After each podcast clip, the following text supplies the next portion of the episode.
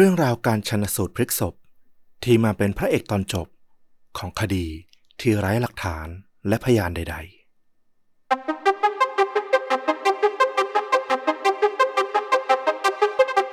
สวัสดีครับๆสวัสดีครับ เรื่องจริงยิ่งกว่าหนังพอดแคสต์จากช่องชวนดูดะอยู่กับต้อมครับ แล้วก็ฟลุกครับ กับเรื่องจริงสุดเข้มข้นจนถูกนำไปสร้างเป็นภาพยนตร์ วันนี้คุณฟลุกนำเรื่องราวสไตล์ไหนมาถ่ายทอดครับ ก็ต้องบอกว่าเป็นเรื่องราวที่มันก็เกี่ยวเนื่องกับบรรยากาศของข่าวในช่วงนี้ประมาณหนึ่งนะ แล้วก็เป็นเรื่องที่ผมคิดว่าอยากจะเล่ามานานละ เป็นเรื่องราวเกี่ยวกับคุณหมอท่านหนึ่งที่เราเคยพูดถึงหรือพาดพิงถึงไปหลาย ๆ คลิปที่ผมเคยเอามาเล่าเนาะ แต่วันนี้ก็จะเป็นเรื่องราวที่เกี่ยวข้องกับคุณหมอคนนี้มากขึ้นตรงๆ เป็นคดีที่น่าสนใจที่ตอนสุดท้ายต้องใช้การชันสูตรพลิกศพเนี่ยเข้ามา ตัดสิน ไม่งั้นไม่สามารถสรุปได้เลยจริงเท่าที่ผมจำได้นี่คือคุณหมอที่มีส่วนเกี่ยวข้องกับเหตุโศกนาฏกรรมในเรือนจำใช่ไหมที่คุณเคยเล่ามาสองภาคถูกปะๆถูกต้องคุณหมอชื่อว่าไมเคิลบาเดนอย่างที่ต้อมพูดนะเนอะเราเคยเล่าถึงในโศกนาฏกรรมที่แอติก้าแล้วก็โศกนาฏกรรมที่กรีนฮาเวนก็เป็นเรือนจำทั้งคู่ คุณหมอก็ไปช่วยไขคดีให้อืม เอาเป็นว่าถ้าใครสนใจเรื่องราวของคุณหมอสองเคสก่อนหน้านี้ เดี๋ยวผมจะแปะลิงก์ตอนเก่าทาง top comment ที่ YouTube แล้วกันนะสำหรับใครที่ยังไม่ได้ฟังนะครับ เอาล่ะมีระดับความรุนแรงที่ต้องเตือนกันก่อนไหม ต้องบอกว่าเรื่องราวในวันนี้ไม่ได้มีความรุนแรงขนาดนั้นนะ ผมว่าให้ 1.5 ถึง 2 เท่านั้นเองน้อยมาก แต่ว่ามันน่าสนใจในแง่ของการหาคำตอบของคดีมากกว่า ดีเลยครับผม เอาเป็นว่าก็เป็นวันนี้ออกแนวทอทหาร แต่แน่นอนว่าระดับฟลุกมาเล่าทั้งทีต้องมีอะไรที่มันให้เราชวนวิเคราะห์ เช่นเดิมแน่ ๆ มาเริ่มเลยดีกว่า ก่อนที่จะไปเล่าถึงคดีของวันนี้ ก็ขอเกริ่นกับคดีเล็ก ๆ อีกสักคดีหนึ่งก่อน เพื่อเป็นการเปิดทางนะว่าวันนี้เราจะมาประมาณไหน เรื่องราวของคดีที่เป็น intro ของวันนี้เนี่ยนะเกิดขึ้นเมื่อวันที่ 18 มกราคมปี 1988 ที่เมืองที่ชื่อว่าวิลมิงตันรัฐเดลาแวร์ที่สหรัฐอเมริกา เหตุการณ์เนี่ยมันเกิดขึ้นก็คือ สายด่วน nine one one ได้รับโทรแจ้งจากเด็กผู้หญิงคนหนึ่ง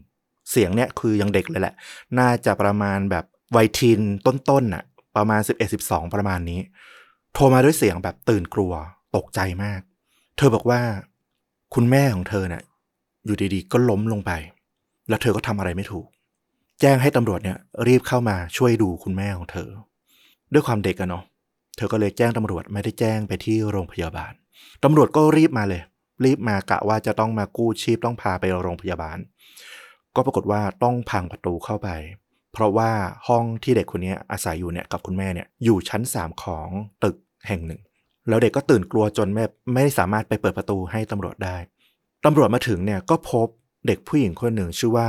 ลาโทยาโทมัสเป็นเด็กผิวสีนะผิวดำ ก็ตื่นกลัวตกใจเล่าอะไรไม่ถูก แล้วในที่เดียวกันในห้องเนี่ยตำรวจก็ไปเห็น ร่างของผู้หญิงคนหนึ่ง นอนฟุบคว่ำหน้าอยู่กับพื้น เธอเป็นคุณแม่ของลาโทยาชื่อว่ามิวเรียลโทมัส อายุ 30 ปี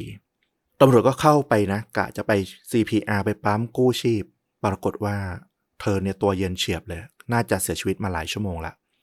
พอต้องส่งไปชันสูตรพลิกศพ ก็พบว่าตามร่างกายของมิวเรียลเนี่ย มีแผลฟกช้ำตามตัวเนี่ยเต็มไปหมดเลย ทั้งใบหน้าทั้งช่วงแขน โดยเฉพาะสำคัญที่สุดก็คือที่ลำคอเนี่ย มีจ้ำเขียวคล้ำเหมือนเป็นรูปรอยนิ้วเนี่ยชัดมาก มากจนตำรวจก็สงสัยนะว่า มันจะเกิดอะไรขึ้นในห้องนั้นกันแน่ เด็กผู้หญิงอายุ 13 ปีที่เป็นลูกสาว อยู่กับแม่สองคนในห้องที่ปิดล็อกประตู ปิดล็อกหน้าต่าง อยู่กันแค่สองคน แล้วมันเกิดอะไรขึ้นทำไมคุณแม่ถึงเสียชีวิต โดยที่มีร่องรอยเหมือนกับ ถูกทารุณกรรม มีการทุบตีมีการบีบคอ มิวเรียลเนี่ยหย่ากับพ่อของลาโทยาตั้งแต่ลาโทยาเนี่ยอายุยังน้อยมากๆ ยังไม่รู้เรื่องเลย แล้วก็ทำให้เธอเนี่ยต้องเป็นแม่เลี้ยงเดี่ยวมาตั้งแต่ตอนนั้น แม้ว่าฐานะการเงินจะไม่ได้ดีนะ เพราะว่าเธอก็ต้องทำงานเพียงคนเดียว แม้จะขัดสนพอสมควรเลยแหละ แต่ว่ามิวเรียลก็พยายามดูแลลาโทยาเต็มความสามารถ พวกเพื่อนบ้านพวกคนรู้จักเนี่ยก็บอกนะว่าเออทั้งสองคนเนี่ยเป็นแม่ลูกที่รักใคร่กันมาก ไม่น่าจะมีปัญหาอะไรกัน เหตุการณ์เนี่ยมันก็ผ่านไปตำรวจเนี่ยก็พยายามหาข้อมูลหาหลักฐานจนผลสรุปสุดท้ายตำรวจก็เลยต้องตัดสินใจที่จะฟ้องว่าลาโทยาลูกสาวเนี่ยเป็นฆาตกรที่ฆาตกรรมแม่ตัวเอง เนื่องจากอย่างที่บอกมีร่องรอยของการทำทารุณกรรมของมิวเรียลเนี่ยบนร่างเธอเนี่ยเต็มไปหมด แล้วก็ประตูหน้าต่างถูกล็อกที่สำคัญ ลาโทยาไม่สามารถให้การ อะไรที่สามารถจะเชื่อได้เลยว่ามันเกิดขึ้นจริงอะนะด้วยความเป็นเด็กด้วย ให้การไม่ค่อยถูกต้องบ้างหรือว่าให้การอะไรที่มันไม่ได้เป็นประโยชน์กับตัวเองอะสุดท้ายตำรวจก็ต้องสรุปไปตามสำนวน แต่เธอเป็นคนโทรศัพท์แจ้งความเองนะถูกต้องข้อนี้ตำรวจก็ตั้งข้อสงสัยว่าอย่างที่บอกพอมาถึงเนี่ย ร่างของคุณแม่เนี่ยคือตัวเย็นเสียชีวิตมานะจะหลายชั่วโมงแล้วก็เป็นคำถามว่าทำไมเธอถึงเพิ่งจะ มาโทรศัพท์แจ้งตำรวจเอาตอนที่เสียชีวิตไปนานแล้ว อันนี้ก็เป็นข้อสงสัยที่ตำรวจเขาก็ตั้งไว้ แล้วก็สรุปว่าลาโทยาน่าจะเป็นผู้ต้องสัย เป็นผู้ต้องสงสัยมากที่สุดของคดีนี้ แล้วก็แน่นอนว่าพอที่สุดศาลก็ดูตามหลักฐานนะมันก็ต้องไปตามนั้น แล้วก็ลาโทยาถูกคุมตัวไปสถานพินิจเด็กในที่สุด คุณยายของลาโทยานะก็คือแม่ของมิเรียลเนี่ยก็ต้องบอกว่าไม่เชื่อเลยว่าแม่ลูกคู่นี้เนี่ย จะทะเลาะเบาแว้งหรือจะลงไม้ลงมือกันจนกระทั่งแบบมีฝั่งหนึ่งเสียชีวิต ตอนนี้เองที่คุณยายเองเนี่ยก็พยายามเดินหน้านะ พยายามหาเรียกร้องความยุติธรรมว่ามันเกิดอะไรขึ้นกันแน่ เพื่อปกป้องหลานสาวของเธอด้วย ที่อายุยังน้อยมาก 13-14 ปี ตอนนี้เองที่คุณหมอไมเคิลบาเดนเนี่ยนายแพทย์ผู้เชี่ยวชาญด้านชันสูตรพลิกศพเนี่ยก็ถูกขอให้เข้ามาช่วยดูคดีนี้ แน่นอนว่าไมเคิลบาเดนเนี่ยมีความชำนาญในการดูเรื่องของชันสูตรพลิกศพมากๆเขาก็มาตรวจสอบ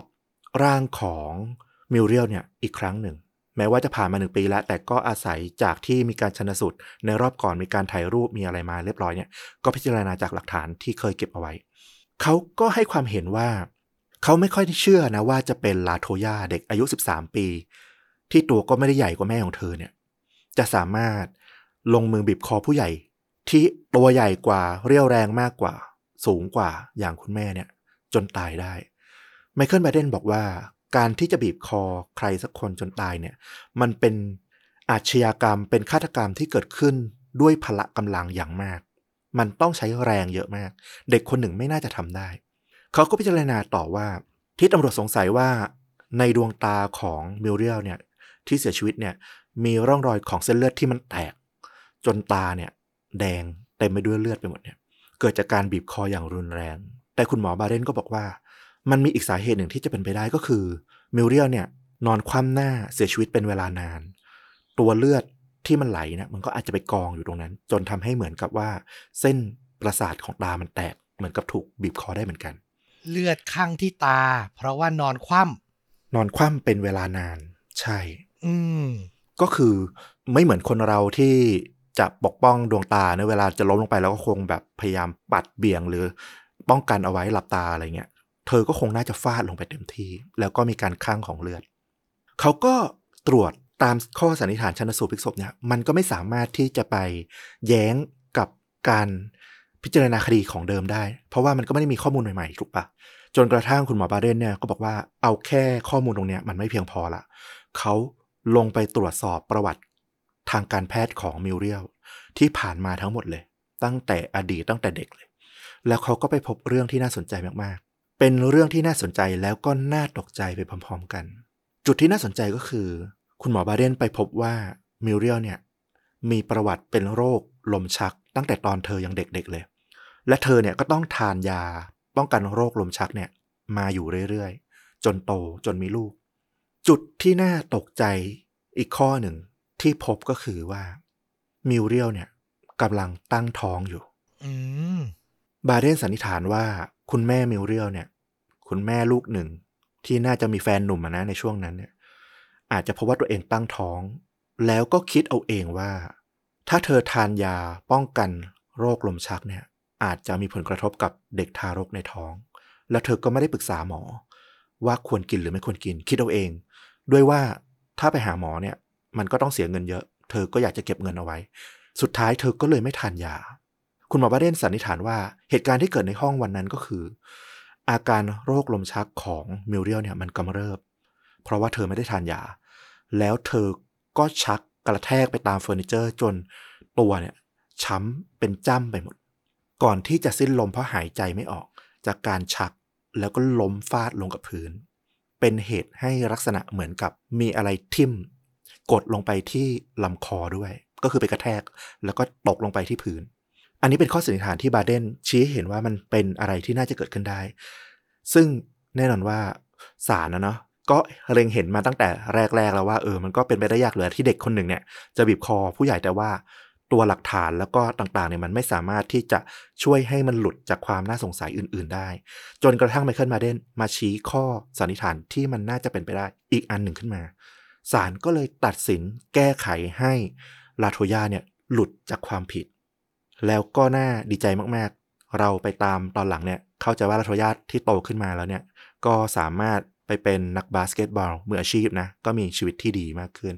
ก็ต้องขอบคุณคุณหมอไบเคิลบาเดนตั้งแต่ตอนนั้นเหมือนกัน ที่มาพลิกคดีที่มันไม่มีทั้งพยาน แล้วก็หลักฐานในแรกเริ่มเนี่ยที่จะช่วยลาโทยาได้เลย โอ้โห ต้องบอกว่ามันแสดงให้เห็นถึง หลาย ๆ คดีที่มันซับซ้อนมาก ๆ แล้วต้องการผู้เชี่ยวชาญ เฉพาะด้านอย่างในเคสนี้ต้องการผู้เชี่ยวชาญทางด้านการแพทย์มาเปิดประเด็นใหม่ มาพิสูจน์หลักฐานใหม่เนาะโอ้โห เป็นอะไรที่โชคดีมาก ๆ ที่น้องลาโทย่าได้พบกับคุณหมอนะ แล้วคุณหมอนี่ก็ไขคดีสำคัญอีกครั้งหนึ่งเลยอืมนั่นก็เป็นคดีหนึ่งนะ อย่างที่เล่าไปว่า เป็นคดีที่คุณหมอบาเดนเนี่ยเข้าไปเกี่ยวข้อง แต่มันยังมีอีกคดีหนึ่งที่คุณหมอบาเดนเนี่ยไม่ได้ไปเกี่ยวข้องตั้งแต่ตอนต้นเหมือนกับคดีนี้เหมือนกัน แต่ว่ามาช่วยในช่วงสุดท้าย แล้วก็เป็นเรื่องราวที่เราทำให้เราเนี่ยต้องคิดทบทวนกับความจริงตรงหน้ากันอีกครั้งหนึ่ง เช่นกัน คดีนี้เกิดขึ้นที่เมืองวอเตอร์ฟรีดเป็นเมืองเล็กๆ ทางเหนือของรัฐนิวยอร์กต้องบอกว่าในเมืองในสหรัฐอเมริกาเนี่ยมันไม่ได้มีทุกเมืองนะที่จะมีชื่อเล่น ประจำเมืองของตัวเอง แต่เมืองนี้มีชื่อเล่นของตัวเอง ชื่อว่าเมืองอาร์เซนอลหรือเมืองปืนใหญ่ ไม่ได้ตั้งใจล้อคุณต้อมนะ แค่บังเอิญ มันเป็นเมืองที่มีการตั้งโรงงานคลังแสงที่ผลิตปืนใหญ่มาเป็นร้อยปีก็คืออยู่มานานตั้งแต่สมัยสงครามกลางเมืองเลยทีเดียว แล้วก็เป็นชุมชนแรกเริ่มที่มีการตั้งถิ่นฐานในบริเวณนี้ เพราะอยู่ติดกับแม่น้ำฮัดสันซึ่งเป็นแม่น้ำใหญ่ แล้วก็มีชื่อเสียงมาก ๆ ที่ไหลผ่าน ตั้งแต่ทางเหนือของรัฐนิวยอร์กเนี่ยลงมาจนถึงทางใต้ เพื่อเห็นภาพว่าเมืองวอเตอร์ฟรีดเนี่ยมันก็เป็นเมืองที่มีประชากรอยู่จำนวนหนึ่งมีประวัติศาสตร์ยาวนาน แต่ก็ไม่ใช่เมืองใหญ่แต่อย่างใด ประชาชนผู้คนก็อยู่กันอย่างหลวมๆนะบ้านอยู่ห่างๆกระจายกระจายกัน แล้วก็เป็นเมืองเล็กๆเมืองหนึ่ง 16 กุมภาพันธ์ปี 1986 เวลาประมาณ4โมงเย็น ผู้หญิงคนหนึ่งชื่อว่าโจนเบนอายุ 47 ปี เธอผิวขาวผมหยิกดำ ตาเธอคมมีเสน่ห์รูปร่างผอมเหมือนนางแบบเลย คุณโจนเนี่ย รีบขับรถกลับบ้าน อย่างที่บอกมันเป็นช่วงเวลาที่อยู่ในบรรยากาศในวีคในสัปดาห์ของวันวาเลนไทน์นะเพิ่งผ่านวันวาเลนไทน์มาแค่ 2 วันเท่านั้นเอง เธอก็รีบกลับบ้านมา เพื่อที่จะมาทำตามสัญญาที่ให้ไว้กับสามีของเธอที่ชื่อว่าโดนัลคือทั้งคู่เนี่ยคุยกันเอาไว้ว่า โจนเนี่ยทำงานอยู่ที่โรงแรม เธอเป็นผู้จัดการพนักงานทำความสะอาด ซึ่งแน่นอนว่าโอ้โหโรงแรมเนี่ยมันทำงานตลอด 24 ชั่วโมง เธอก็สัญญาว่าไม่ว่าจะยุ่งแค่ไหน แต่ว่า4โมงเย็นเนี่ยจะเป็น Family Time ที่ศักดิ์สิทธิ์ที่สำคัญ ที่ทั้งคู่เนี่ยจะต้องกลับมาที่บ้านมาร่วมทานอาหารเย็นกัน แล้วก็พูดคุยสัพเพเหระในแต่ละวัน ทั้งคู่ก็ไม่ใช่หนุ่มสาวที่แบบรักแรกรุ่นนะอายุมากกันทั้งคู่ละ คุณโจนเนี่ยอายุ 47 ปี ส่วนสามีของเธอเนี่ยคุณโดนัลเนี่ยก็อายุ 54 ปีละ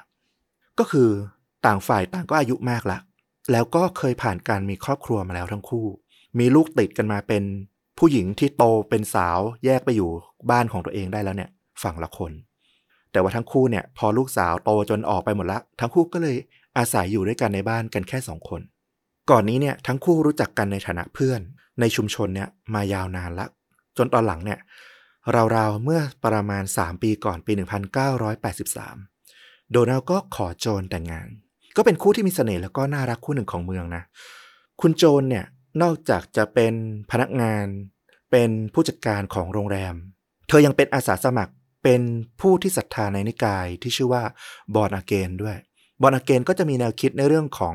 การเกิดใหม่ของจิตวิญญาณ ไม่ว่าคุณจะเคยทำอะไรผิดมา คุณสามารถเกิดใหม่เป็นสาวกของพระเจ้าได้ อารมณ์ประมาณนั้น ก็เป็นนิกายหนึ่งที่ดีนะทำให้คุณโจนเนี่ยเป็นคนที่มีจิตใจ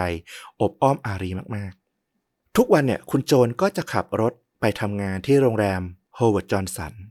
สาขาเมืองออลบานีโรงแรมโฮเวิร์ดจอห์นสันก็เป็นโรงแรมที่เป็นเครือ โรงแรมขนาดใหญ่มีทั่วสหรัฐอเมริกาเลย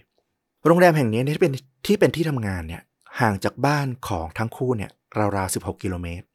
แน่นอนว่าเมืองเล็กๆ บ้านนอกแบบนี้เนี่ยไม่มีปัญหาการจราจรอะไรเลย ใช้เวลาเดินทางจากบ้านไปที่ทำงาน แล้วก็จากที่ทำงานกลับมาบ้านเนี่ยจะไปหรือกลับเนี่ยก็ใช้เวลาแค่ประมาณ 15 นาทีเท่านั้นก็ถึง พนักงานทำความสะอาดของโรงแรมเนี่ยก็ต้องบอกว่าเป็นตำแหน่งงานที่มีคนเข้าๆออกๆบ่อยๆ ครั้งนะเพราะว่าเป็นเนื้องานที่ไม่ได้เรียกร้องคุณสมบัติวุฒิการศึกษาอะไรมาก ใครก็มาสมัครทำงานได้ ซึ่งคุณโจนเนี่ยเป็นผู้จัดการก็ต้องดูแล รับคนเข้า เชิญคนออกเวลามีคนมีปัญหาคัดกรองคนทำให้เธอเนี่ยมีปัญหากับพวกพนักงานที่เธอต้องเจรจาให้ออกเนี่ยอยู่บ่อยครั้ง แม้ว่ามันจะเป็นส่วนหนึ่งของงานนะที่มันต้องเจอเป็นปกติอยู่แล้ว แต่ว่ามันก็ทำให้เธอค่อนข้างกลุ้มใจเหมือนกัน เพราะว่า บางคนเนี่ยก็เป็นคนที่แบบฉุนเฉียวโมโหร้าย มีข่มขู่อาฆาตนะคนเสียงานเสียการไปไม่มีเงิน ก็มองว่าคุณโจนเนี่ยเป็นต้นเหตุในการที่ทำให้เขาเสียงาน โดยไม่ดูเลยว่าตัวเองเนี่ยมีปัญหาอะไรในการทำงาน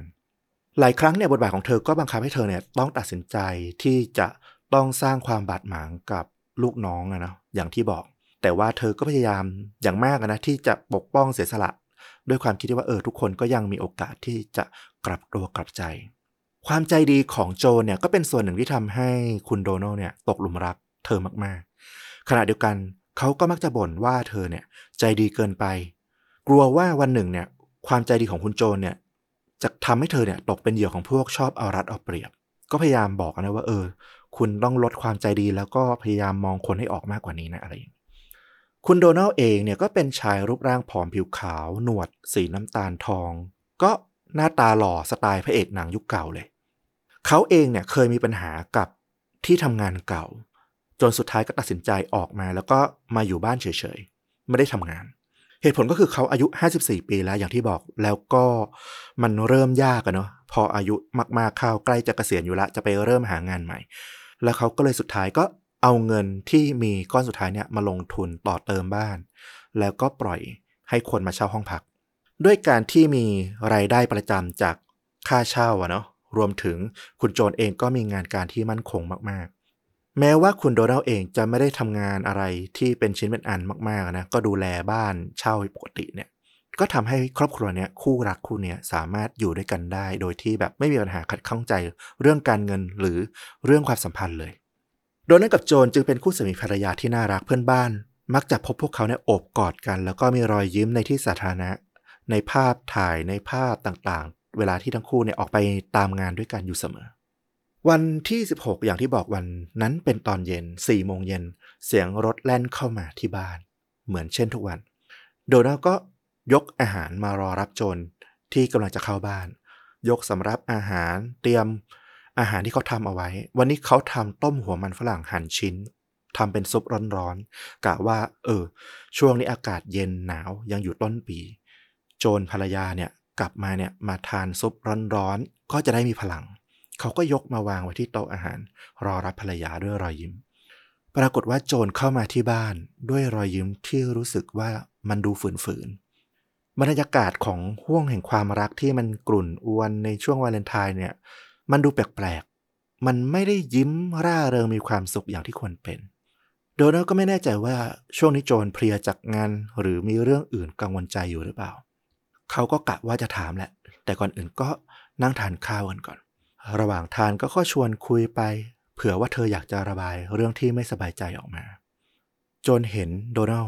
เป็นห่วง เธอก็เลยบ่นเรื่องที่เธอไม่สบายใจว่า เออ ช่วงนี้เนี่ย เธอรู้สึกไม่ค่อยดีกับพวกช่าง ผู้รับเหมาที่โดนัลเนี่ยไปจ้างมาเพื่อต่อเติมบ้าน พวกช่างรับเหมาพวกนี้เป็นผู้ชายตัวใหญ่ๆที่แบบ สไตล์ผู้ชายจ๋านะ ก็จะกระด้างกระด้างหน่อย พูดจาแซวพูดจาไม่ดีกับเธอที่เป็นผู้หญิงท่าทีแบบที่ไม่ได้ให้เกียรติเธอเท่าไหร่เนี่ยทำให้เธอเนี่ยรู้สึกแบบไม่ชอบหน้าเท่าไหร่แต่ก็บ่นอะไรมากไม่ได้ เพราะว่าก็ต้องรอให้เสร็จงาน ไม่งั้นเดี๋ยวก็กลายเป็นทิ้งงานหนีงานอีก ได้แต่บ่นกับสามี เธอก็พยายามที่จะไม่ไปยุ่งกับพวกช่างให้มากที่สุด แล้วก็ปล่อยให้โดนัลเนี่ยช่วยเคลียร์ช่วยคุย เรื่องของการต่อเติมบ้านไป โดนัลก็เข้าใจเหตุผลนี้ดีนะ ก็พยายามปลอบว่าเออ เธอก็อย่าไปสนใจมากนะเลย แล้วก็อยู่ห่างๆนั่นแหละเดี๋ยวฉันจัดการเอง แม้จะปลอบไปยังไง แต่ว่าโจนก็ไม่ได้ดูสดชื่นขึ้นเท่าไหร่ โดนัลก็รู้สึกแล้วว่า เรื่องนี้ไม่น่าจะใช่เหตุผลหลักที่โจนเนี่ยไม่สบายใจอยู่ในตอนนี้ แต่เธอไม่ยอมพูดออกมา ไม่รู้มันคืออะไร เวลาผ่านไปจนเกือบหกโมงเย็น โจนก็ลุกขึ้น แล้วก็แต่งตัวออกจากบ้าน โดนัลก็ถามว่า เอ้า แล้วนั่นคุณจะไปไหนนะ่ะ มันเริ่มมืดแล้วนะ โจนก็ยิ้มด้วยดวงตาที่เหนื่อยอ่อน อันนี้โดนัลสังเกตเห็น โจนบอกว่า เนี่ย เรื่องเงินเดือนเรื่องบัญชีของพวกพนักงานทำความสะอาดอะยังทำไม่เรียบร้อยเลย เดี๋ยวเดือนนี้ต้องรีบกลับไปเคลียร์ให้เสร็จ วันนี้ต้องรีบกลับไปทำคืนนี้น่าจะกลับมาดึกๆเลย โธ่คุณเหนื่อยขนาดนี้ยังอุตส่าห์กลับมาทานข้าวกับผมอีก โดนัลก็แสดงความเป็นห่วงภรรยาเนาะ ก็บอกแล้วว่าเออ ถ้าคราวหลังเป็นแบบเนี้ยอยู่ทำงานแล้วก็โทรมาบอกผมก็ได้ ผมไม่ได้คิดมากไม่ได้ซีเรียสหรอกว่าจะต้องมาทานข้าวกัน โจนก็ตอบด้วยท่าทีที่พยายามที่จะร่าเริงอะเนาะว่าเออฉันไม่เป็นไรหรอก ยังไงการมาทานข้าวเย็นด้วยกันเนี่ยก็เป็นช่วงเวลาที่สำคัญของเราทั้งคู่นะจะเบี้ยวนัดคุณเนี่ยเป็นไปไม่ได้หรอก แล้วโจนก็ขับรถออกไปท่ามกลางท้องฟ้าที่มันมืดลง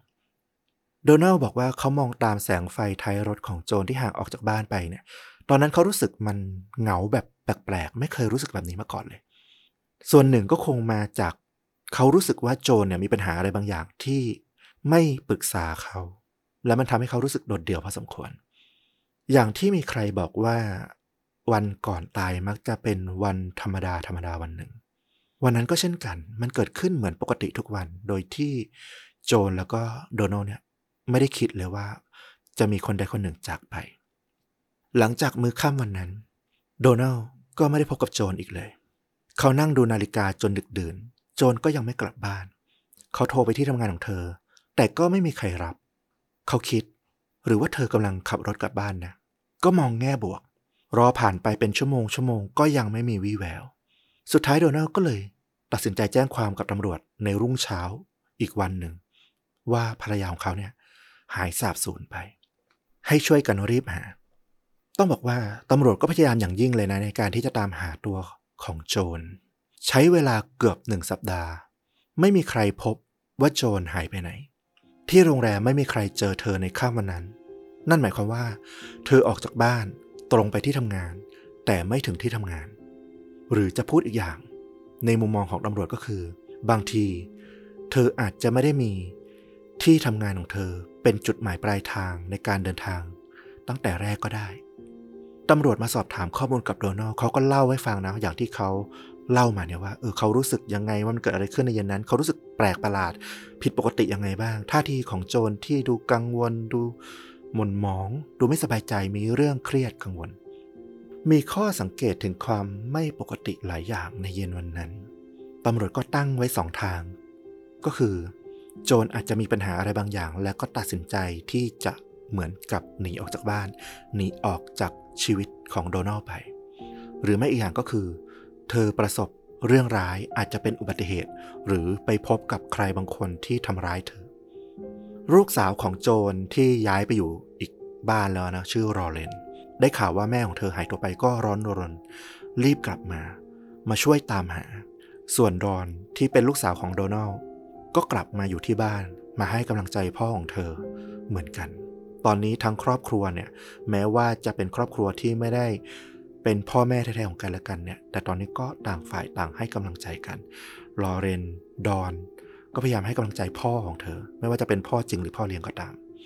ตำรวจก็ไปสอบถามเพื่อนบ้านแล้วก็คนในเมืองที่อาจจะรู้อะไรเพิ่มเติม ก็ไปพบข้อหน้ากังวลขึ้นอีกหลายอย่างเลยทีเดียว เพื่อนที่ทำงานของโจนบอกว่า สังเกตเห็นเหมือนกันว่าช่วงนี้เนี่ย โจนดูเครียด จากปกติเป็นคนร่าเริงจิตใจดีมีรอยยิ้ม เธอดูยิ้มน้อยลงแล้วก็มีความสุขน้อยลง แต่ก็ไม่เคยได้ยินว่าเธอมีปัญหาอะไร กับที่ทำงาน กับที่บ้าน ถ้าจะคิดว่าอะไรที่พอเป็นไปได้มากที่สุดนะ ถึงแม้ว่ามันไม่น่าจะมีก็เถอะ ก็คืออย่างที่บอกโจรมักมีปัญหาในการเชิญพนักงานออก ซึ่งพวกนี้เนี่ยก็มักจะเป็นคนที่มีพฤติกรรมที่มีปัญหาอยู่แล้วนะถึงถูกเชิญออก พวกนี้ก็จะมีการขู่อาฆาตคุกคามโจรตอนที่รู้รู้ตัวว่าถูกไล่ออก ก็เป็นไปได้ว่าพนักงานกลุ่มนี้คนใดคนหนึ่ง อาจจะแค้นมากกว่าที่หลายคนคาดแล้วก็กลับมาเอาคืนเธอตำรวจก็ขอรายชื่ออดีตพนักงานที่ถูกโจร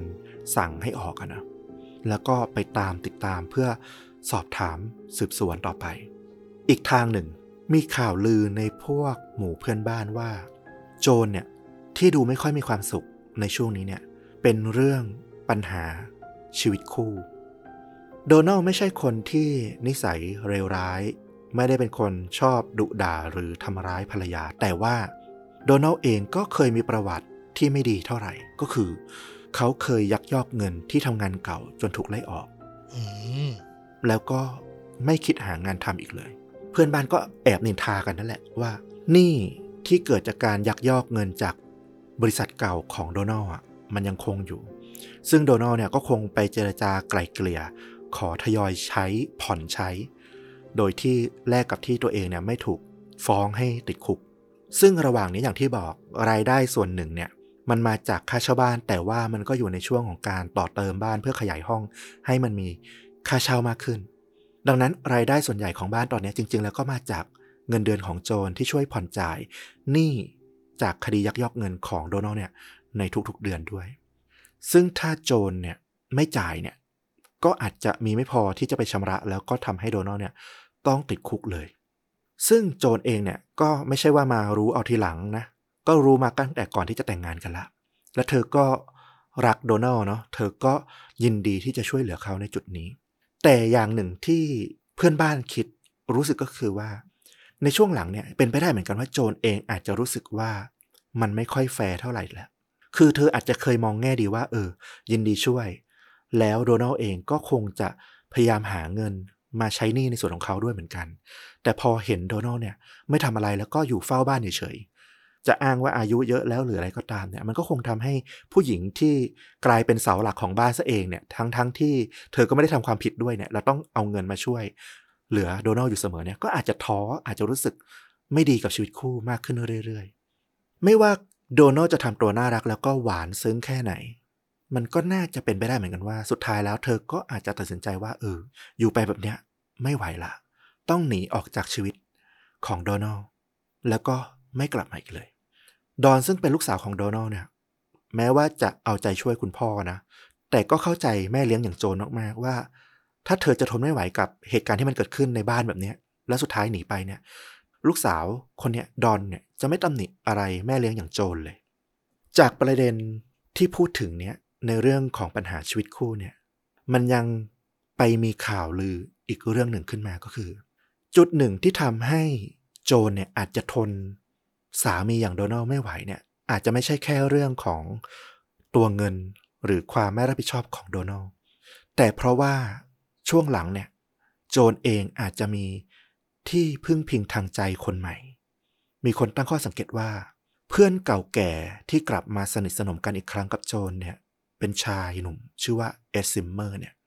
ทั้งคู่เนี่ยดูสนิทกันมากกว่าปกติ บางคนถึงกับคิดว่าเนี่ยเอ็ดซิมเมอร์เนี่ย เป็นชู้รักของโจนเลยทีเดียว แน่นอนว่าลอเรนลูกสาวของโจนเนี่ยนะ ก็ได้ยินเรื่องนี้ แล้วก็บอกเลยว่าไม่จริงไม่เชื่อเด็ดขาด คุณแม่เป็นผู้ที่ศรัทธาในพระเจ้ามากๆ และเธอจะไม่ยอมทำบาปในเรื่องของการนอกใจเด็ดขาด ส่วนโดนัลเองแม้ว่าจะรู้สึกเหมือนกันว่าโจนเองเนี่ยเปลี่ยนไปในช่วงหลังอย่างที่บอกนะมีท่าทีที่ดูไม่มีความสุขนู่นนี่นี่นั่น แต่เขาก็บอกว่า แต่จะให้เชื่อว่าภรรยาตัวเองนอกใจเขาเนี่ย เขาก็คิดไม่ลง แล้วก็ไม่เชื่อเด็ดขาดเหมือนกัน ถึงขนาดจะนึกภาพตามว่าโจนเนี่ย หนีตามไปกับชูเนี่ย แล้วก็ทิ้งเขาไว้เนี่ย เขานึกไม่ออกเลยตำรวจส่วนหนึ่งก็แน่นอนนะ ก็ไปตามหาพวกอดีตพนักงานทำความสะอาดของโรงแรมที่อาจจะไปคุกคามหรือมาแก้แค้น แต่ก็ไปตามหา ก็ไม่มีร่องรอยหรือมีพิรุธอะไรที่สำคัญจริง ๆ ด้านเอ็ดซิมเมอร์ตำรวจก็ไปเชิญมาสอบ สวนเหมือนกัน เขาก็ปฏิเสธนะว่า เออ เขาก็ไม่ได้พบเจอโจนในช่วงหลายวันนี้แล้วเหมือนกัน แล้วก็ความสัมพันธ์ของทั้งคู่เนี่ย เป็นแค่เพื่อนจริง ๆ อาจจะดูสนิทสนมเพราะเป็นเพื่อนเก่าแก่ที่รู้จักกันมานานแต่เขายืนยันว่าไม่ได้มีความสัมพันธ์ที่เกินเลยกว่านั้น ซึ่งเขาอาจจะโกหกก็ได้นะเราก็ไม่รู้ จนกระทั่งผ่านไปหลายวัน มันไม่มีสัญญาณ อะไรที่บ่งบอกเลยว่าโจนเนี่ยยังมีชีวิตอยู่ตำรวจก็เริ่มเบนเป้าจากการตามหา ไปตามคนรู้จักหรือสถานที่ที่โจรอาจจะไปเนี่ย เปลี่ยนไปค้นหาในป่า หรือตามแม่น้ำพัสสัน เผื่อว่าจะพบร่างของเธอนะถากแต่ว่ามันไม่ใช่เรื่องของการหนีออกจากบ้าน แต่เป็นเรื่องของการประสบเหตุร้ายแรงกับเธอตำรวจก็ได้ข้อมูลว่า รถที่โจนเนี่ยขับไปทำงานเนี่ยเป็นรถไครสเลอร์สีบรอนซ์ทอง ก็ เร่งประสาน แจ้งป้ายทะเบียน แจ้งเลขทะเบียน แจ้งลักษณะรถ แล้วก็ประสานไปเมืองที่อยู่ห่างออกไปอีก เผื่อว่าตอนนี้เนี่ยมันจะไม่ได้อยู่ในบริเวณเมืองวอเตอร์ฟรีดอีกแล้ว การสอบสวนก็ยังเดินไปในทุกเส้นทางเลยที่มันจะเป็นไปได้ อย่างที่บอกชู้รัก อดีตพนักงานที่มีปัญหา แม้แต่โดนัลเองแน่นอนว่าคดีแบบนี้โดนัลเองไม่พ้นในการที่จะต้องตกเป็นผู้ต้องสงสัยอยู่แล้วคดีเวลาที่มีคู่สามีภรรยาฝ่ายใดฝ่ายหนึ่ง หายตัวไปหรือเสียชีวิต คู่ชีวิตที่เหลือ ก็ต้องถูกซักอย่างหนักเป็นธรรมดา ที่สำคัญโดนัลเองก็ไม่ได้มีพยานหลักฐานที่จะยืนยัน ชัดเจนนะว่า เย็นวันนั้นเนี่ยเขาอยู่กับโจรอย่างที่เขาเล่าจริง ๆ หรือเปล่า แล้วก็หลังจากนั้นเนี่ยโจรออกจากบ้านไป จริง ๆ หรือเปล่า ก็เป็นเพียงคำให้การของเขาฝ่ายเดียวไม่มีพยานอื่นเลยตำรวจก็ซักไซโดนัลอย่างหนักเช่นกัน โดนัลก็เข้าใจนะ เขาก็ให้ความร่วมมือเต็มที่ เพราะสุดท้ายเนี่ย เขาก็เป็นคนสุดท้ายที่ได้พบโจรตอนที่ยังมีลมหายใจ เขาอยากให้ตำรวจเนี่ย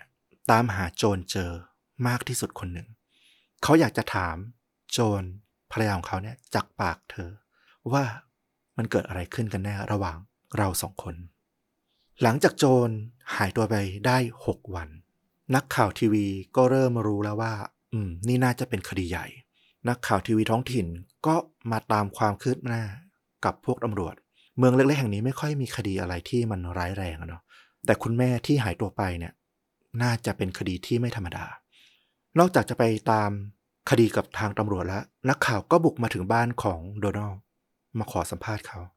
โดนัลอยู่กับความคิดว้าวุ่นมาตลอดทั้งสัปดาห์ก็อิดโรยอย่างเห็นได้ชัดเลยนะ ตอนที่อยู่หน้ากล้อง เขานั่งแบบพิงผนังแบบสุดตัวหมดแรง แล้วก็พยายามให้ข้อมูลกับทีวี เผื่อจะเป็นประโยชน์ในการที่ผู้ชมคนใดคนหนึ่งอาจจะได้ไปพบเจอรถ หรือพบเจอร่องรอยของภรรยาของเขา จนถึงคำถามว่าอยากบอกอะไรกับโจรไหมถ้าหากเธอเนี่ยกำลังดูทีวีอยู่ โดนัลก็น้ำตาคลออยู่แล้วด้วย ไหลพรากออกมาเลย น้ำตาอาบแก้มออกมาเขานั่งห่อตัวแล้วก็ข่มตาปีไม่มองกล้อง เหมือนพยายามนึกภาพของโจรอยู่ เขาพูดว่า ตอนนี้เขาทรมานเหลือเกิน ทรมานมาหลายวันละ มันเกิดภาพจินตนาการที่เขาไม่อยากจะคิดลอยผุดขึ้นมาตลอดเวลา ว่ามันเกิดอะไรขึ้นกับโจรกันแน่ ความคิดมันเลวร้ายลงเรื่อยๆ คิดว่าเธอถูกคนไม่ดี จับตัวไป ถูกจับไปทรมาน ไปทำไม่ดีไม่ร้าย หรืออาจจะฆาตกรรมเธอไปแล้ว แม้ว่าทั้งคู่จะอยู่กันในฐานะสามีภรรยามาแค่สามปี แต่โจรคือทั้งชีวิตของโดนัลพวกเขารู้จักกันมานานก่อนหน้านั้นเป็นสิบสิบปี เธอคือทั้งชีวิตของผม เป็นเวลาหลายปีแล้วผมคงไม่สามารถอยู่รอดหรือจะอยู่ได้ต่อไปหากไม่มีเธอ รีบกลับบ้านเรานะที่รัก โดนัลก็ร้องขอ หากโจรได้ยินสิ่งที่เขาพูดอยู่ นักข่าวถามว่าโดนัลสงสัยใครไหม ถ้าหากไม่ใช่ว่าโจรเนี่ย หนีไปเองหรือหนีไปกับชูซึ่งก็คงไม่ใช่เพราะว่าเอซิมเมอร์เนี่ยยังอยู่ในเมืองไม่ได้ไปไหน โดนัลก็บอกว่า เขารู้สึกว่านิกายบอนอเกนเนี่ย มันทำให้เธอเนี่ย หมกมุ่นลุ่มหลงอยู่กับมันเนี่ยเป็นสิบปีเลย เขาไม่แน่ใจหรอกว่าภายในนิกายที่โบสถ์เนี่ยเขาทำอะไรกันบ้าง แต่ก็เป็นไม่ได้เหมือนกันว่า นิกายนี้มีส่วนเกี่ยวข้องอะไรหรือเปล่า หรือเธอ ไปพบอะไรที่มันผิดกฎหมาย ในที่ชุมนุมของนิกายนี้หรือเปล่าโดนัลก็พยายามจะนึกไปเรื่อยๆนะว่ามันมีช่องทางไหนที่เป็นไปได้ที่อาจจะเกี่ยวข้องกับการหายตัวไปของภรรยา แน่นอนว่าตามความเป็นจริงแล้วนะ ไม่ค่อยมีใครคิดว่านิกายบอลเกนเนี่ยจะเกี่ยวข้องหรอกเพราะว่า ก็เป็นนิกายที่รักสันติสุข แล้วก็มีแนวทางการปฏิบัติที่ดีนิกายหนึ่ง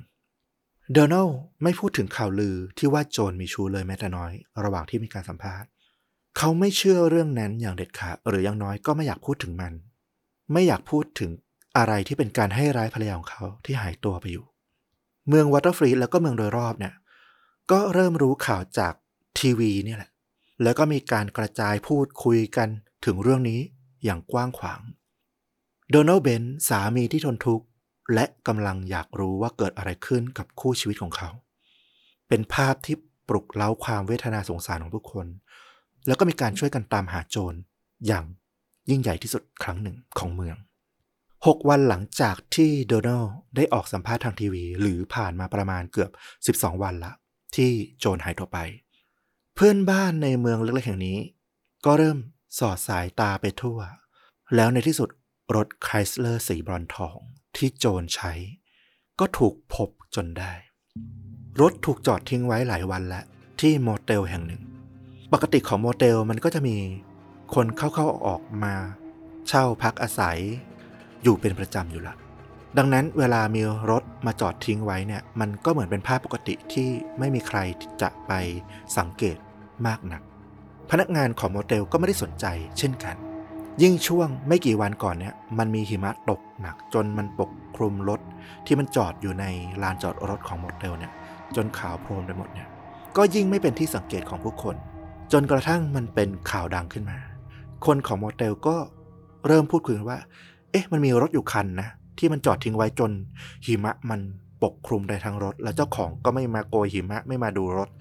หรือรถคันนี้จะเกี่ยวข้องอะไรกับคดีนี้หรือเปล่า ก็ไปโกยหิมะออก แล้วก็พบว่ามันคือไครสเลอร์สีทอง ที่กำลังตามหากันจริง ๆ ก็รีบโทรแจ้งตำรวจมาตรวจสอบ เป็นเรื่องตลกร้ายมาก ๆ เลยทีเดียว ตำรวจใช้เวลาตามหาโจรอยู่ 11-12 วัน ก็หาไม่เจอ แต่รถที่มาจอดอยู่ที่โมเตลแห่งนี้เนี่ย เชื่อหรือไม่ก็ตาม มันจอดอยู่ห่างจากบ้านของโดนัลด์กับโจเนี่ยแค่ 6 กิโลเมตรเท่านั้นเอง เป็นระยะทางระหว่าง จากบ้านไปที่ทำงานของโจนเนี่ยครึ่งหนึ่งพอดีเลยตำรวจก็มาตรวจเช็ครถคันนี้ ก็เก็บหลักฐานนะ ตรวจสอบรอบๆ ดูในรถ เห็นกุญแจเนี่ยยังคาเอาไว้อยู่ที่รูกุญแจอยู่เลย และที่ด้านข้างของคนขับที่นั่งด้านข้างเนี่ยก็เห็นกระเป๋าเงินของโจรเนี่ยวางเอาไว้ มีร่องรอยการดึงออกมาบ้าง แต่ก็ยังไม่รู้ว่าภายในเนี่ยมีทรัพย์สินอะไรที่สูญหายไปหรือเปล่า ตำรวจสำรวจภายในรถไม่เจออะไร ก็ตัดสินใจเปิดกระโปรงรางรถขึ้นมา และโจรก็อยู่ที่นั่น อยู่ที่นั่นมาตลอด ร่างของโจรนอนตะแคงคูตัวแข็งทื่อ แขนข้างหนึ่งเธอเหยียดเกรงคอของเธอเนี่ย บิดหันไปในลักษณะที่ผิดธรรมชาติ พบร่องรอยการกดรัดรอบคอเธอ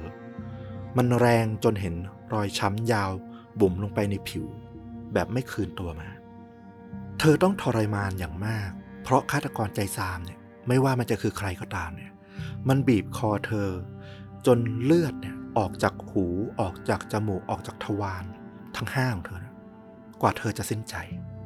ภายในรถนอกจากกระเป๋าเงินที่พบแล้วเนี่ยตำรวจก็ไม่พบร่องรอยของอาวุธ ไม่พบร่องรอยของอะไรที่บ่งชี้ได้เลยว่า ใครที่ขับรถมากับเธอหรือมาทำร้ายเธอที่รถนี้ สภาพร่างกายของโจรเนี่ยนอกจากร่องรอยของการถูกบีบคออย่างรุนแรงเนี่ยเสื้อผ้าของเธอก็ยังอยู่ปกติไม่มีร่องรอยการถูกล่วงละเมิดทางเพศ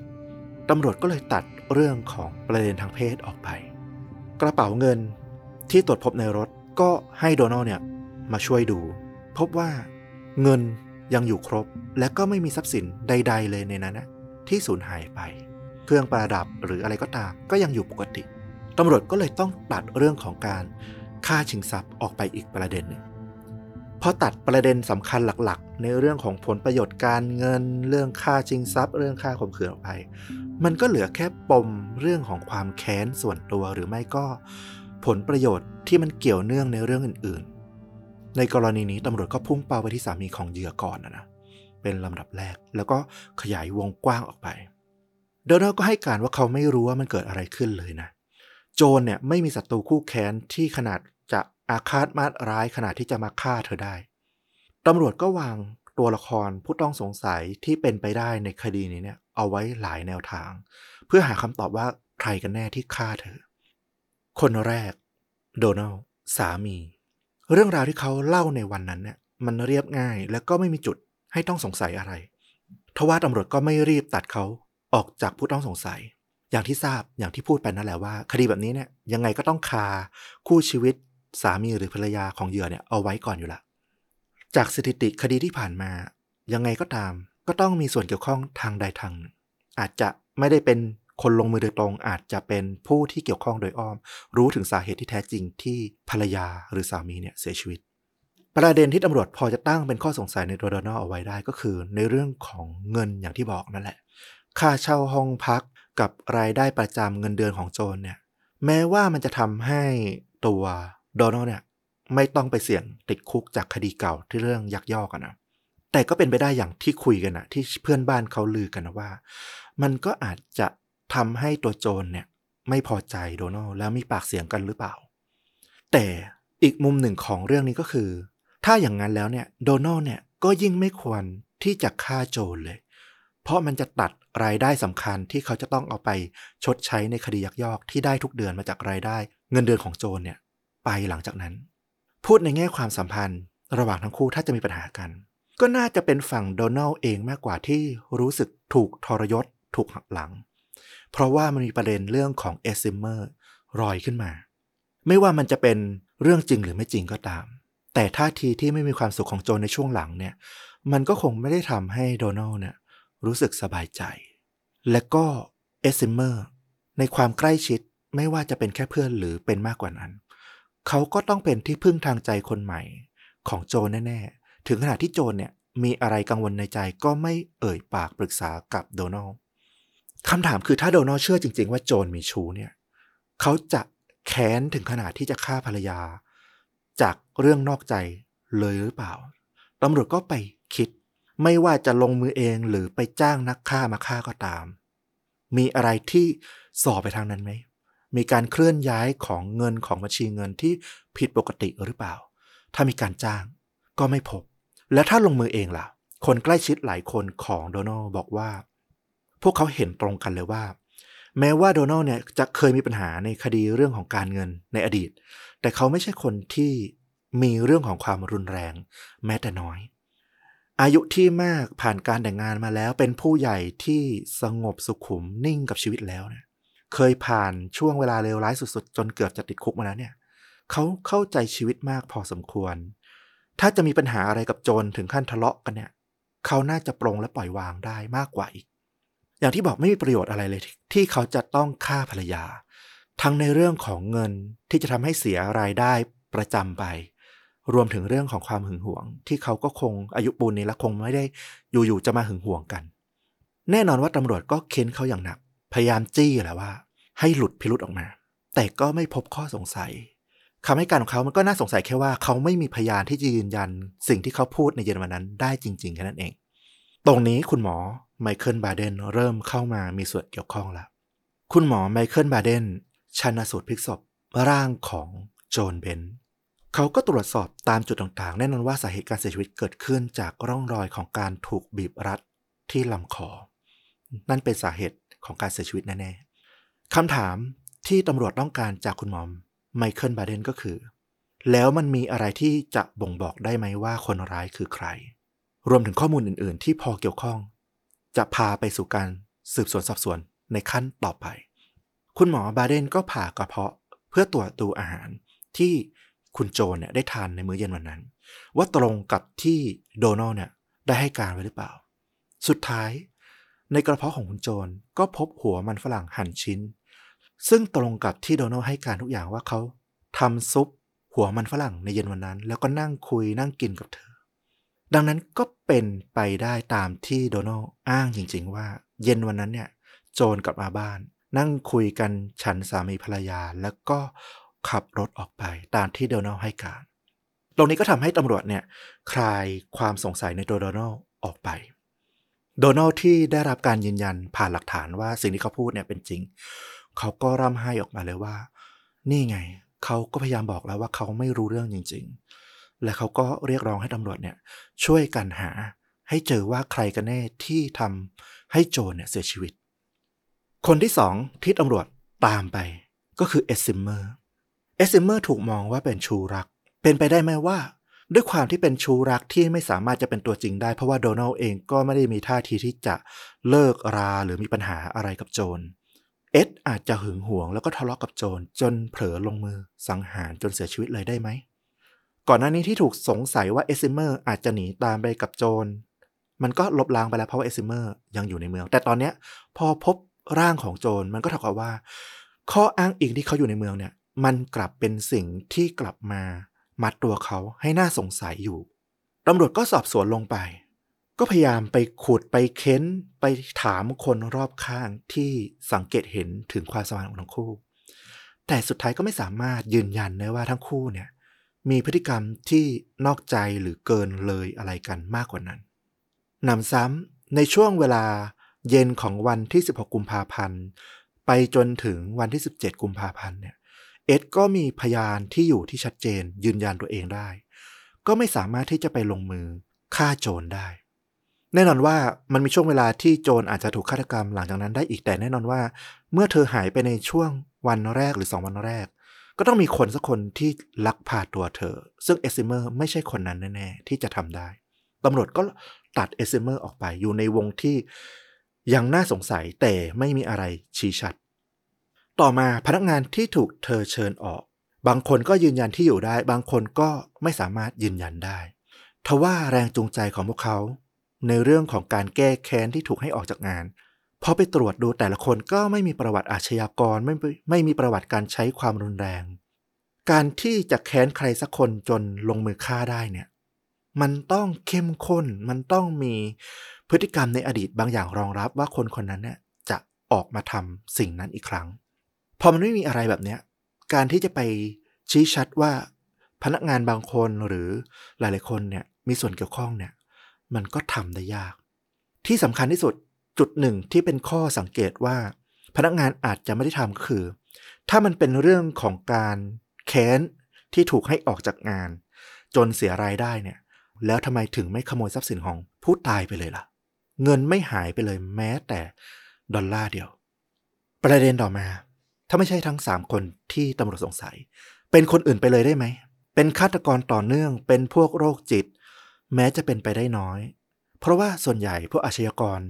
ก็จะมีเป้าประสงค์แรงจูงใจหลักๆ ในเรื่องของทางเพศ หรือไม่ก็ในเรื่องของทรัพย์สิน ซึ่งทั้งสองอย่างอย่างที่บอกมันไม่เกิดขึ้นกับโจรเลย เธอแค่ถูกฆ่าใส่ท้ายรถ แล้วก็เอาไปจอดทิ้งไว้ที่มอเทลหนำซ้ำในช่วงนั้นน่ะไม่มีฆาตกรต่อเนื่อง หรืออดีตผู้ต้องขัง ในคดีที่มีลักษณะคล้ายคลึงหรือเกี่ยวข้องในรูปแบบของคดีของโจรเนี่ยอยู่ในละแวกรัฐนั้นเลย ต่อไป เป็นไปได้หรือไม่ว่าโจรเข้าไปเกี่ยวข้องกับความลับหรือเรื่องผิดกฎหมาย ไม่ว่าจะเป็นที่ทำงานของเธอหรือในนิกายที่เธอนับถือ เอาจริงตรงนี้ตำรวจก็ไม่ค่อยอยากจะไปเชื่อหนักนะ เพราะว่าอย่างที่บอกมาตั้งแต่แรกว่าโรงแรมของโจรที่ทำงานอยู่เนี่ยเป็นโรงแรมเครือใหญ่ของสหรัฐที่เป็นองค์กรที่โปร่งใสแล้วก็มีชื่อเสียง ไม่มีจุดที่น่าสงสัย เช่นเดียวกันนิกายบอร์นเกนก็เป็นแนวทางทางศาสนาที่ ดีแล้วก็ไม่ได้มีสาวกที่มีปัญหา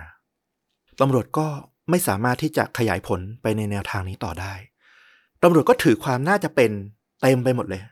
สี่ห้าทางเนี่ย แต่ก็ไม่สามารถวางอันไหนลงไปได้ แล้วก็ไม่สามารถหยิบอันไหนขึ้นมา เพื่อจะไปสืบสวนต่อได้เลยจริง ๆ ทุกอย่างมันวนอยู่อย่างเงี้ย เปลี่ยนจุดสงสัยไปตามอันนั้นเปลี่ยนไปอันนี้ จนผ่านไปเกือบหนึ่งปี แล้วในที่สุด ตำรวจก็ตัดสินใจจับผู้ต้องสงสัยคนหนึ่งตามความเห็น หลังจากที่ปรึกษากับนายแพทย์ไมเคิลบาเดนอย่างถี่ถ้วนแล้ว 4 เมษายน ปี 1987 ตำรวจรวบตัวโดนัลเบนสามีของโจน ในฐานะผู้ต้องสงสัย โจนกับโดนัลมีปัญหาอะไรกันและอะไรที่เป็นตัวที่ทำให้ตำรวจ มั่นใจว่าโดนัลน่าจะ เป็นผู้ที่ลงมือในคดีนี้ โดนัลด์เองยืนยันในความบริสุทธิ์เขากล่าวหาว่าพวกตำรวจแล้วก็คนอื่นๆเนี่ยพยายามที่จะจับแพะ เพราะว่าอย่างที่บอกเวลาที่มีคดีอะไรที่มันเกิดขึ้นในลักษณะนี้ของคู่สามีภรรยา ฝั่งใดฝั่งหนึ่งหายตัวไปหรือเสียชีวิต คนที่เหลือมักจะต้องถูกสงสัยมากที่สุดอยู่แล้ว โดนัลบอกว่ามันไม่มีอะไรที่จะบ่งบอกได้เลยว่าเขาเนี่ยไปเกี่ยวข้องกับเรื่องนี้ แล้วสิ่งที่เขาให้การทุกอย่างเนี่ย มันสามารถพิสูจน์ได้จริง ๆ ว่ามันเกิดขึ้น อย่างที่ไปพบเจออาหารในเย็นวันนั้นอยู่ในร่างของโจนไงลูกสาวของโดนัลเองอย่างคุณดอน เธอก็ร่ำไห้เลย คือเธอเนี่ยรู้อยู่แล้วว่าพ่อของเธอเนี่ยมีปัญหาหลายอย่าง ทั้งในอดีตเรื่องของการเงินยักยอก แต่เธอก็มั่นใจในตัวพ่อเสมอมา จนตำรวจมาจับเนี่ย เธอก็เหมือนกับสิ่งที่เชื่อมั่นมาตลอดเนี่ย มันพังทลาย แต่เธอก็ยังพยายามจะเชื่อนะว่า พ่อของเธอต้องบริสุทธิ์ จนกระทั่งการขึ้นศาลชี้ข้อพิรุษโดยคุณหมอบาเดนถูกเชิญขึ้นมาให้การ คุณหมอบาเดนชี้ให้เห็นเรื่องราวสำคัญที่มันเกิดขึ้นจากการชันสูตรร่างของโจนเบน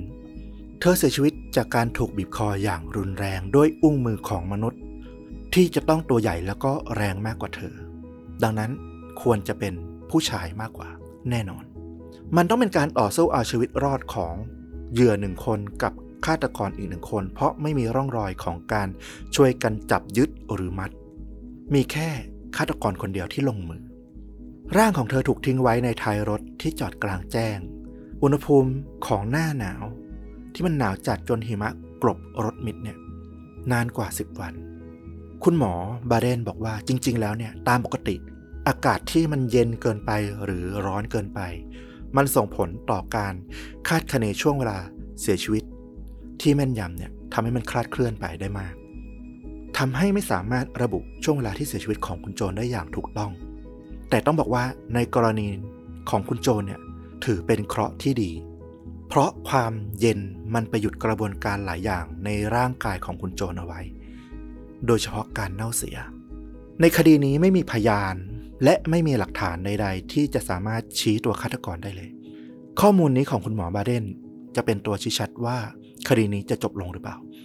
คุณหมอบาเดนบอกว่าจุดที่น่าสนใจที่เขาพบก็คือ ในกระเพาะของโจรยังพบอาหาร อย่างที่เล่าไปก็คือ มันบดหั่นชิ้น ที่มีรอยฟันของคุณโจรเองเนี่ยกัดอยู่เลย เท่ากับว่า เธอเสียชีวิตไม่นานนักหลังจากเพิ่งทานอาหารเย็นไป แล้วไม่นานเนี่ยมันนานขนาดไหน ต้องใช้เวลานานขนาดไหน ร่างกายถึงจะย่อยหัวมันฝรั่ง ชิ้นนี้เนี่ยหมด ในกรณีของเนื้อหรืออาหารอื่นๆ ที่มันต้องใช้เวลาย่อยนานเนี่ยมันก็อาจจะเป็นหลายชั่วโมง แต่กับมันฝรั่งเนี่ยมันเป็นจำพวกแป้ง ร่างกายมีกรด มีน้ำลายที่สามารถเปลี่ยนหัวมันฝรั่งเนี่ยให้กลายเป็นแป้งเป็นน้ำตาลได้ โดยใช้เวลาเพียงแค่ ครึ่งชั่วโมงเท่านั้น นี่คือข้อสังเกตของคุณหมอบาเดน ถ้าหัวมันฝรั่งที่พบในร่างของคุณโจรมันยังอยู่ในสภาพของมันฝรั่ง ไม่ได้เปลี่ยนสภาพไปแสดงว่ากระบวนการย่อยมันถูกหยุดไปภายในไม่ถึงครึ่งชั่วโมง เท่ากับว่า คุณโจรเสียชีวิตหลังจากทานอาหารไป ไม่เกินราวๆสี่โมงครึ่งถ้าเชื่อว่าเธอมาถึงบ้านตอนสี่โมงเต็มที่ก็ไม่เกินห้าโมง ข้อพิรุธตัวใหญ่จึงเกิดขึ้นว่า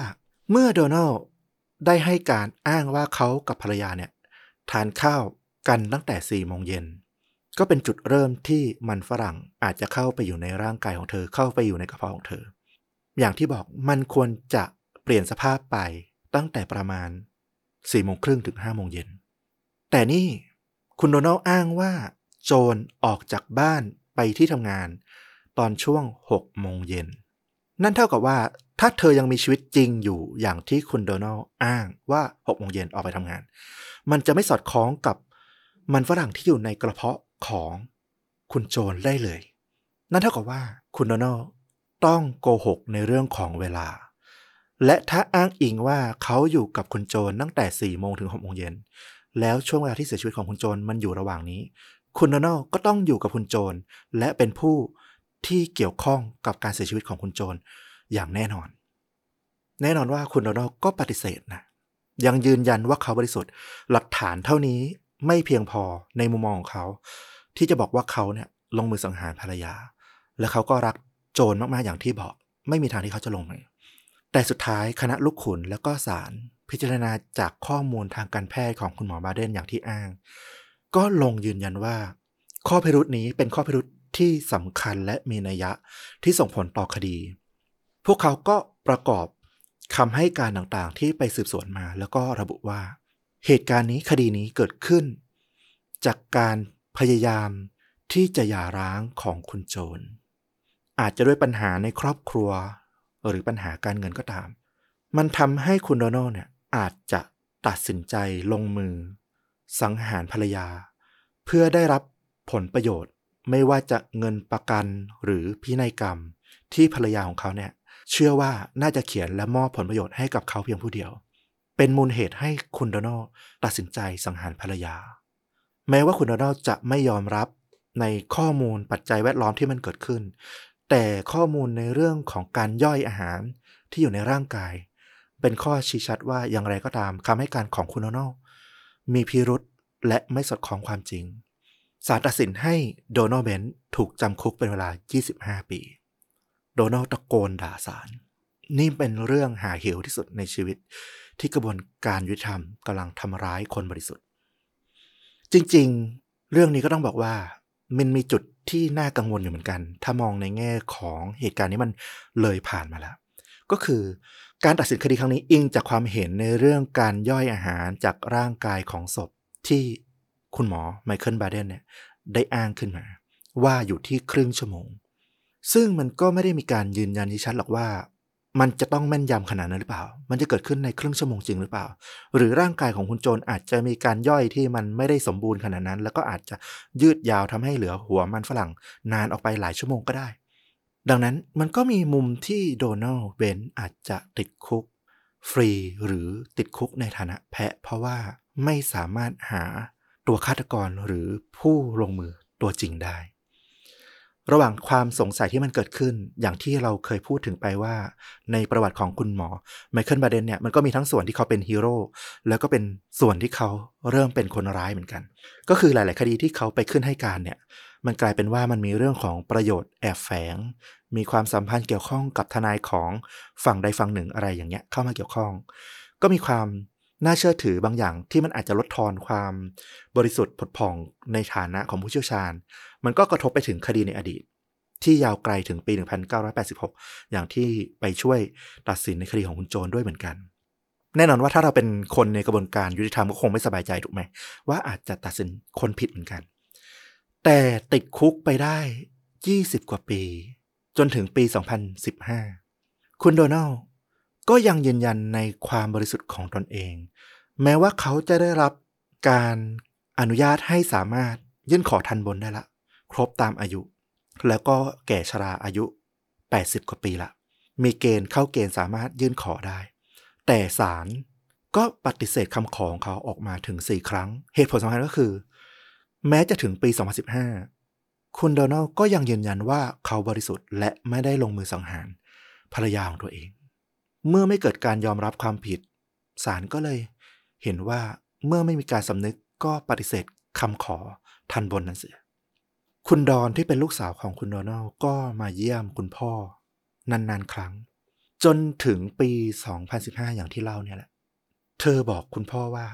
คุณพ่อยืนยันในความบริสุทธิ์มาตลอด 20 กว่าปี จะ 30 ปีละ เธอขอถามจริง ๆ เลยในฐานะของลูก กับพ่อ พวกเราทุกคนอยากรู้ว่าพ่อลงมือทำจริงหรือเปล่า มันเป็นคำถามที่ดอนเองเนี่ยไม่เคยถามพ่อตัวเองมาก่อน ด้วยความที่เธอก็เชื่อในความบริสุทธิ์ของพ่อ เธอคงอยากได้ยินว่าคุณพ่อตอบว่าไม่เขาไม่ได้ท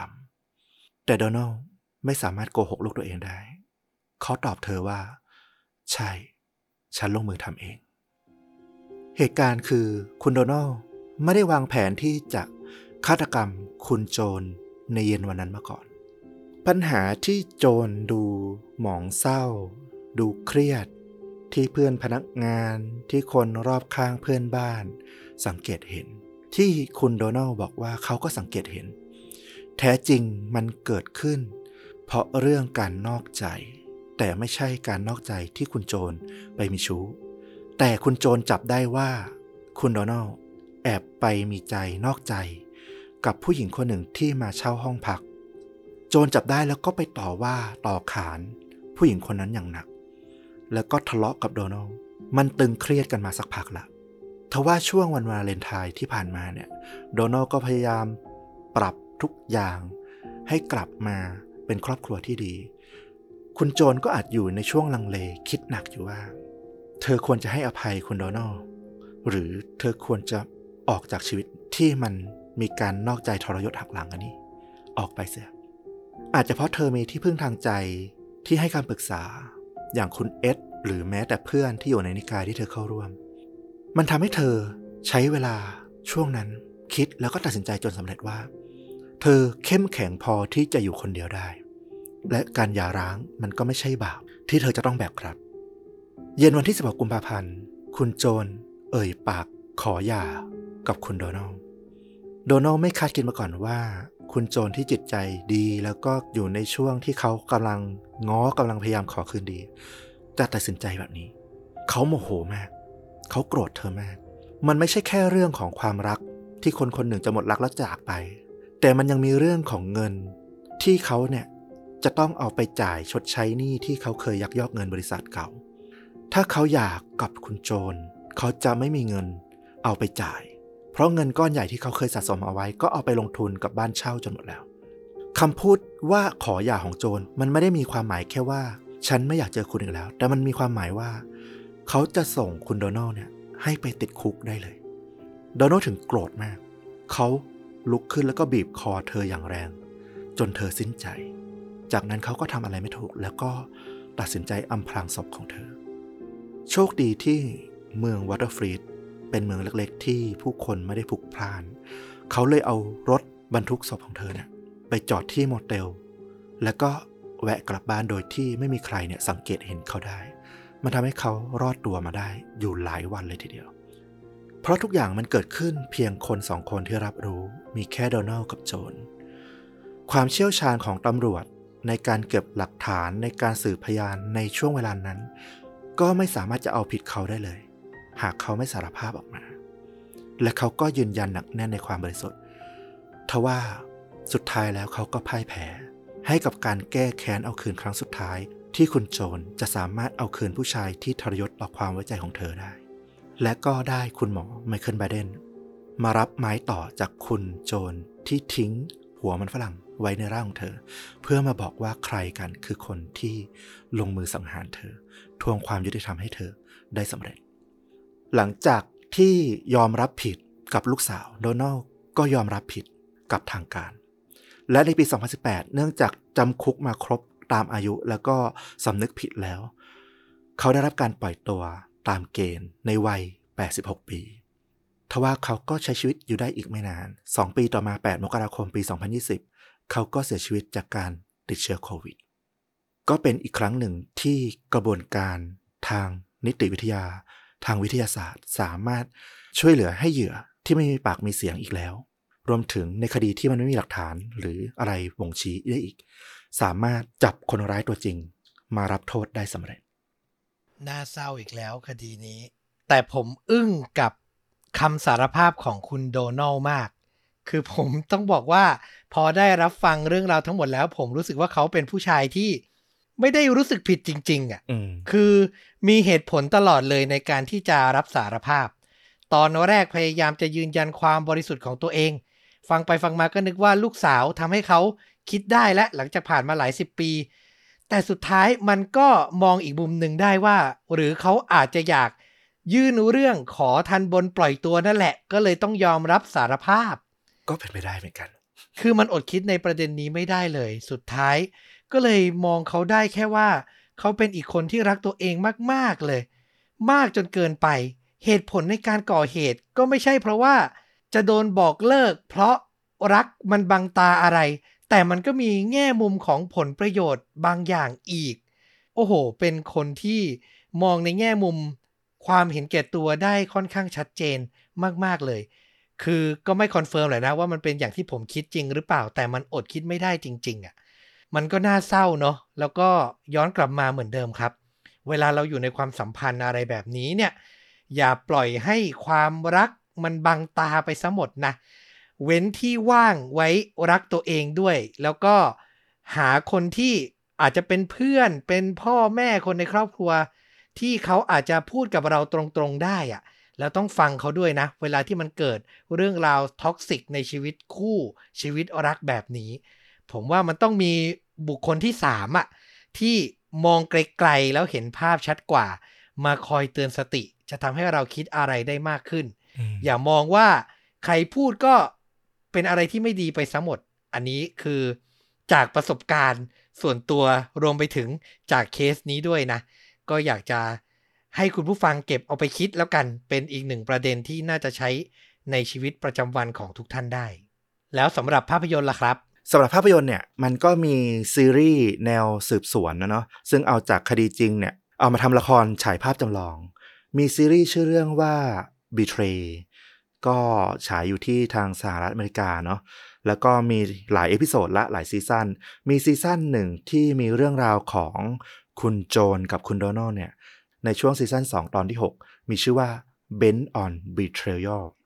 ก็ เป็นเรื่องราวที่น่าสนใจเนาะก็ถ่ายทอดออกมา ใครสนใจก็ลองไปหาดูได้แต่ว่าเท่าที่ผมหาเนี่ยผมหาไม่เจอนะว่าซีรีส์เรื่องนี้มีการเอานำเข้ามาฉายในเมืองไทยช่องทางไหนบ้าง ก็ถ้าใครเจอหรือว่ามีข้อแนะนำว่ามีหนังเรื่องไหนหรือซีรีส์เรื่องไหนที่อยากจะแนะนำเมื่อได้ฟังเรื่องราวของคุณโดนัลกับคุณโจเนี่ยก็อาจจะคอมเมนต์มาเพิ่มเติมได้เช่นกัน แนะนำคุณผู้ฟังท่านอื่นๆเข้ามาได้นะครับ และการแนะนำซีรีส์เรื่องนี้ของคุณก็ยิ่งทำให้ผมเศร้าไปใหญ่ คือเรามีเคสการนอกใจหักหลังกัน จนมาทำซีรีส์ที่ชื่อว่า Betray ได้เลยอะ ถูกต้อง โอ้โห ปวดใจเหมือนกันเนอะสังคม นั่นแหละมันเป็นอะไรที่อยู่รอบตัวเราจริง ๆ ก็ได้แต่ภาวนาว่าไม่ให้มันเกิดขึ้นกับตัวเราเนอะแต่ถ้าเกิดขึ้นแล้วก็ต้องตั้งสติให้ได้นะครับ เอาละ ครบถ้วนครับกับเรื่องจริงยิ่งกว่าหนังในวันนี้ เหมือนเดิมใครชื่นชอบอยากสนับสนุนต้อมกับฟลุก ให้ทำคลิปไปได้นานๆ ก็ฝากกด Super Thanks ส่งรายได้ให้เราโดยตรงได้ ปุ่มอยู่ใกล้ๆ ปุ่มกดไลค์กด Subscribe ทาง YouTube หรือจะสมัครสมาชิกช่องสนับสนุนเราเป็นรายเดือนก็ได้เช่นเดียวกัน แล้วกลับมาพบกันใหม่ในตอนต่อไป วันนี้ลาไปก่อน สวัสดีครับ สวัสดีครับ